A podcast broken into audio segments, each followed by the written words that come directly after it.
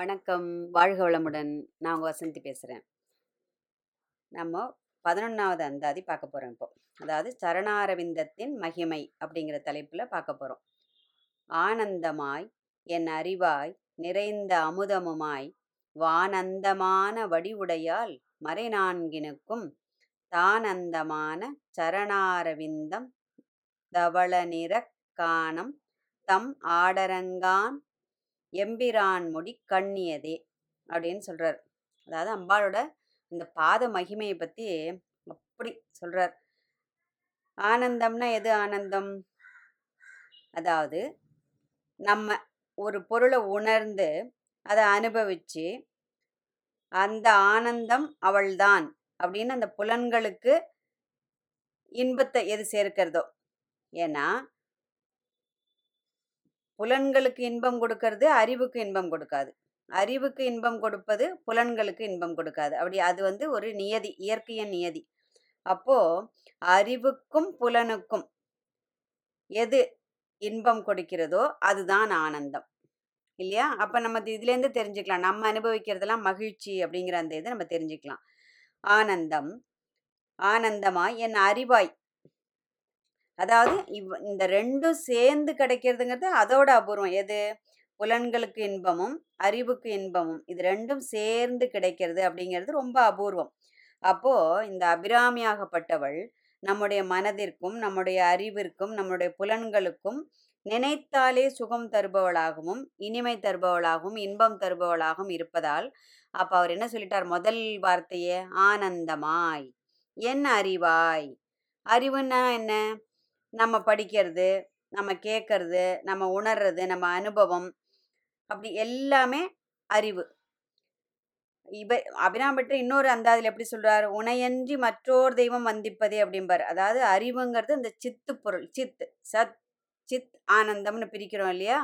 கடவுளுக்கு டெஃபினேஷன் என்ன சொல்கிறோம் சச்சித் ஆனந்த ஸ்வரூபம் சத்தும் சித்தும் ஆனந்தம் நிறை அதாவது பூரணமான ஆனந்தம் நிறைந்தது தான் கடவுள். அப்போ இந்த அறிவு வந்து சித்து பொருள். அமுது அப்படிங்கிறது சத்து பொருள். ஏன்னா அமுதமுமாய் அமுதம் அப்படின்னாக்க ரெண்டு அர்த்தம் வரும். அம அமிர்தம் அப்படிங்கிற அந்த வடமொழி சொல்லுலேருந்து தான் அமுதம் அப்படிங்கிற அந்த தமிழ் சொல் வந்தது. அமுதம் அப்படின்னா என்ன? மரணத்தை எது போக்குகிறதோ அது அமிர்தம். இல்லை மரணம் இல்லாத பெருவாழ்வு எது தருகிறதோ அது அமிர்தம்.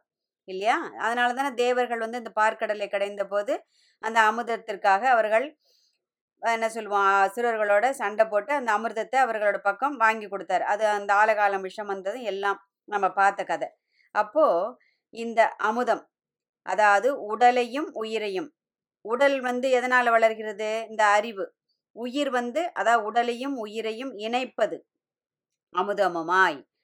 அமுதம் அப்படிங்கிறது ஏன்னா அமுதம்ங்கிறது உணவுங்கிற பொருள்லையும் வரும். நீங்கள் வந்து சில வர்ணத்தார்கள் வந்து அந்த சொல்ல உபயோகப்படுத்துறது நீங்கள் கேட்டு வந்திருக்கலாம் கறி அமுகுது சாத்தமுது அப்படின்னு சொல்லிட்டு சொல்லுவா. அதாவது அதற்கே அமுதுன்னு சொல்லுவா. அதாவது எது நம்ம வந்து காய் பண்ணுறோமோ அதுவும் அமுது. எது சாம்பார் இல்லை குழம்பு வைக்கிறோமோ அதுவும் அமுது. சாத்தமுது சாதத்துக்கும் அமுது. அதாவது சாதம்னு நம்ம சொல்லாமல் சாத்தமுது அப்படின்னு சொல்லிட்டு ஒரு வர்ணத்தார்கள் சொல்கிறத நம்ம கேள்விப்பட்டிருப்போம். அப்போ அமுதம் அப்படின்னா உணவு. அதாவது எது உயிரை வளர்க்கிறதோ எது உடலை வளர்க்கிறதோ அதற்கும் அமுது என்று பெயர். நான் அமுதுங்கிறதுக்கு எவ்வளோ பொருள் இருக்கு பாருங்க. அப்போ ஆனந்தமாய் என் அறிவாய் நிறைந்த அமுதமுமாய் அப்படி பூரணமான அமுதம் அதாவது நம்முடைய உயிரையும் உடலையும் வளர்க்கக்கூடிய அமுதமுமாகி இருக்கின்றாள் அப்படின்னு சொல்லிட்டு சொல்றார். வான் அந்தமான வடிவுடையாள். வான் அந்தம்னா வானம் அப்படிங்கிறது ஆதியும் இல்லை அந்தமும் இல்லை. பறந்து விரிந்து ஏன்னா நம்ம கற்பனையில் இந்த வானம் எவ்வளோ தூரம் இருக்கும்? எங்கேயாவது எப்போவாது நம்ம வந்து ஒரு மொட்டை மாடியிலையோ ஒரு கடற்கரையிலையோ உட்காந்து அந்த வானத்தை அனுபவித்தோம்னா எங்கே இது ஆரம்பிக்கிறது? எங்கே முடியறது? எவ்வளோ இதுக்குள்ளே எவ்வளோ அற்புதங்கள் நிறைந்து கிடக்கிறது? அப்படின்னு அப்படியே நம்ம அந்த கற்பனை குதிரையை தட்டி விட்டோம்னா அப்படியே ஓடும். ஏன்னா அதில் சூரியன் இருக்கான் சந்திரன் இருக்கான் விண்மீன்கள் இருக்குது நிறைய கோள்கள் இருக்குது இல்லையா? நட்சத்திரம் இது என்ன சொல்லுவோம்? மேகப்பொதி பஞ்சுப்பொதி மாதிரி அந்த மேக கூட்டங்கள் இருக்குது மழை மேகம் இருக்குது நிலவே பொழிகிற மேகம் இருக்குது அப்படியே எண்ணிலடங்காத இது எல்லாம் தன்னுள்ளே கொண்டு அதுவும் ஆதியும் அந்தமும் இல்லாத அதாவது எல்லை காண முடியாத பறந்து விரிந்து கிடக்கக்கூடிய அந்த வானம். இந்த மில்கி வேன்னு சொல்கிறோம் இல்லையா? அதுதான் பால்வெளி அப்படின்னு. அந்த ஒரு கற்பனை கெட்டாத ஒரு வைபவமாக அந்த அற்புத காட்சி நம்ம கண் முன்னாடி வந்து போகும். இல்லையா? அப்போ அதன் அதன் வடிவமாக இருப்பவள் அதை படைத்தவளாக இருப்பவள் வான் அந்தமான வடிவுடையாள். மறை நான்கினுக்கும் எது? மறைனா என்ன இந்த இடத்துல? வேதம். அப்போ அந்த வேதம் நான்கினுக்கும் மறை நான்கினுக்கும் தான் அந்த வடிவுடையால் மறை நான்கினுக்கும் தான் அந்தமான தானே முடிவாக ஏன்னா இதுக்கு முன்னாடி ஸ்லோகத்திலே நம்ம பார்த்தோம். அம்பாளோட அந்த ஸ்ரீபுரத்தில் அதாவது அந்த ஸ்ரீநகரம் என்று சொல்லக்கூடிய அந்த சிந்தாமணி கிரகத்தில் அம்பாள் வீற்றிருக்கா இல்லையா? அதோடைய நான்கு வாதில் படிகளும் நான்கு வேதங்களாக வர்ணிக்கப்பட்டுள்ளன அப்படின்னு சொல்லிட்டு சொல்லுது. வேத மாதாவே அம்பாளுடைய அந்த பாத தூளி எடுத்து தன்னுடைய சிந்துர வகிட்டில் குங்குமமாக தரித்து கொள்கிறாள் அப்படின்னும் பார்த்தோம். இப்போ இந்த இடத்துல வான் அந்தமான மறை நான்கினுக்கும் தான் அந்தம் ஆன தான் அந்தமான தானே முடிவாக. அந்த வேதத்தின் தொடக்கமும் அவளே வேதத்தின் முடிவும் அவளே வேதத்தின் நடுவும் அவளே வேதத்தின் சாரமும் அவளே வேதமே அவள்தான் அப்படிங்கிற அந்த பொருள்ல சரணாரவிந்தம். சரணாரவிந்தம் என்ன? அம்பாளோட அந்த மலர் பாதங்கள் தாமரை பொற்பாதங்கள் இருக்கு இல்லையா? அதை வந்து தவள நிற காணம். எது தவள நிறம் அப்படின்னு சொன்னால் அந்த சாம்பல் நிறம் இல்லை நக சா சாரி சாம்பல் நிறம் இல்லை வெண்மை நிறம். அந்த வெண்மை நிறங்க சிவனுக்கு இதெல்லாம் கொண்டு வராரு பாருங்க. சிவன் டைரெக்டாக சொல்லாமல் அவர் எங்கே இருக்கார்? சுடுகாட்டில். சுடுகாட்டில் என்ன பண்ணுறாரு அங்கே அங்கே இருக்கிற அந்த ச- சாம்பல் எடுத்து தன் திருமேனி ஃபுல்லாக தரிச்சுண்டு ஒரு அந்த சாம்பல் நிற மேனியுடன் இல்லை திருவெண்காடும் இந்த இடத்துல எடுத்துக்கலாம். ரெண்டு அர்த்தத்துலையும் எடுத்துக்கலாம். அந்த திருவெண்காட்டில் வாழக்கூடிய சிவபெருமான்னு எடுத்துக்கலாம். இல்லை அந்த சுடுகாட்டில் சாம்பல் நிற அந்த இதில் அந்த சாம்பலை எடுத்து தன் மேனி முழுவதும் தரித்து கொண்டிருக்கும். தம் ஆடரங்காம். தான் ஆடும் அரங்கமாக. அதாவது பகவான் வந்து அந்த உலகம் வந்து அழியறது இல்லையா? அந்த ஊழிக்காலம்னு சொல்கிறோம் பாருங்க. அந்த இடத்துல தான் அழியாமல் நிற்பவர் அப்படிங்கிறது தான் அந்த நடனம் குறிக்கிறதாம் எப்போ? அந்த ஊழிக்காலத்தில் ஆடும் தாண்டவ நடனம்.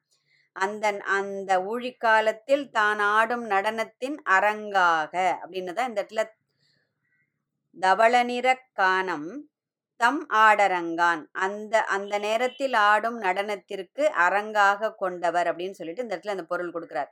அதாவது அந்த அந்த நடனத்தையே என்னன்னா பாண்டரங்க நடனம் அப்படின்னு சொல்லிட்டு குறிப்பிடுறாளாம் அந்த நடனத்தையே அப்போ இந்த இடத்துல சிவபெருமான் அது எப்பேற்பட்ட சிவபெருமான்? சுடுகாட்டில் அந்த சாம்பலை தன் திருமேனியில் தரித்து கொண்டு அந்த சாம்பல் நிற அந்த வெண்மை வெண்மைன்னு ஏன்னா தூய வெண்மையா இருக்காது. அந்த ஒரு சி- ஒரு சிமெண்ட் கலர் கலந்த மாதிரி இருக்கிற அந்த வெண்மை நிறம். ஏன்னா விபூதி வந்து தூய வெண்மையா இருக்காது அந்த நிறம். அப்போ அதை தன் மேனியில் தரித்து கொண்டிருக்கும். அதுவும் இல்லாமல் ஊழிக்காலத்தில் அந்த ஆடும் நடனத்தில் அது அது ரெண்டு பொருள் கொள்ளலாம். ஒன்று ஊழிக்காலத்தில் தான் ஆடும் நடனத்திற்கு அரங்காக கொ- இது கொண்டிருக்கிறார்னு ஒரு பொருளில் கொள்ளலாம். இன்னொன்று என்ன ஆயிடுறது? ஊழிக்காலத்தில் எல்லாம் அழிந்தாலும் அழியாத ஒரு வஸ்துவாக நித்தியமான ஒரு வஸ்துவாக தான் அழியாமல் நிற்பவர் அப்படின்னு குறி அந்த நடராஜர் இருக்கிறாருங்கிறத குறிக்கிறதுக்காகவும் இதை சொல்கிறேன் இந்த இடத்துல. அப்போது எம்பிரான் முடி கண்ணியது எது? அந்த சரணாரவிந்தம் எம்பிரான் முடி கண்ணியது அப்படிங்கிறார். இந்த இடத்துல இன்னொன்று கூட நீங்கள் கவனிச்சுக்கணும். அந்த ஆண்கள் ஆடும் நடனத்திற்கு பெயர் தாண்டவம். பெண்கள் ஆடும் நடனத்திற்கு பெயர் லாஸ்யம். ஏன்னா அது ஒரு ஒரு கிரேஸ்ஃபுல்லாக ஒரு நளினமாக மென்மையாக ஆடக்கூடிய அந்த நடனம். அப்போது இந்த இடத்துல லலிதா சகசரநாமத்தில் எந்தெந்த நாமா வருதுன்னு ஒரு உங்களோட ஒரு இதுக்காக சொல்கிறேன் அதாவது மகேஸ்வர மகாகல்ப மகா தாண்டவ சாட்சினி அப்படின்னு ஒரு நாமா வரும். அதாவது மகேஸ்வரன் அந்த மகாகல்பத்தில் ஆடக்கூடிய அந்த மகா தாண்டவ நடனத்திற்கு ஒரே ஒரு சாட்சியாக அம்பாள் நிற்கிறாள் அப்படின்னு ஒரு இது.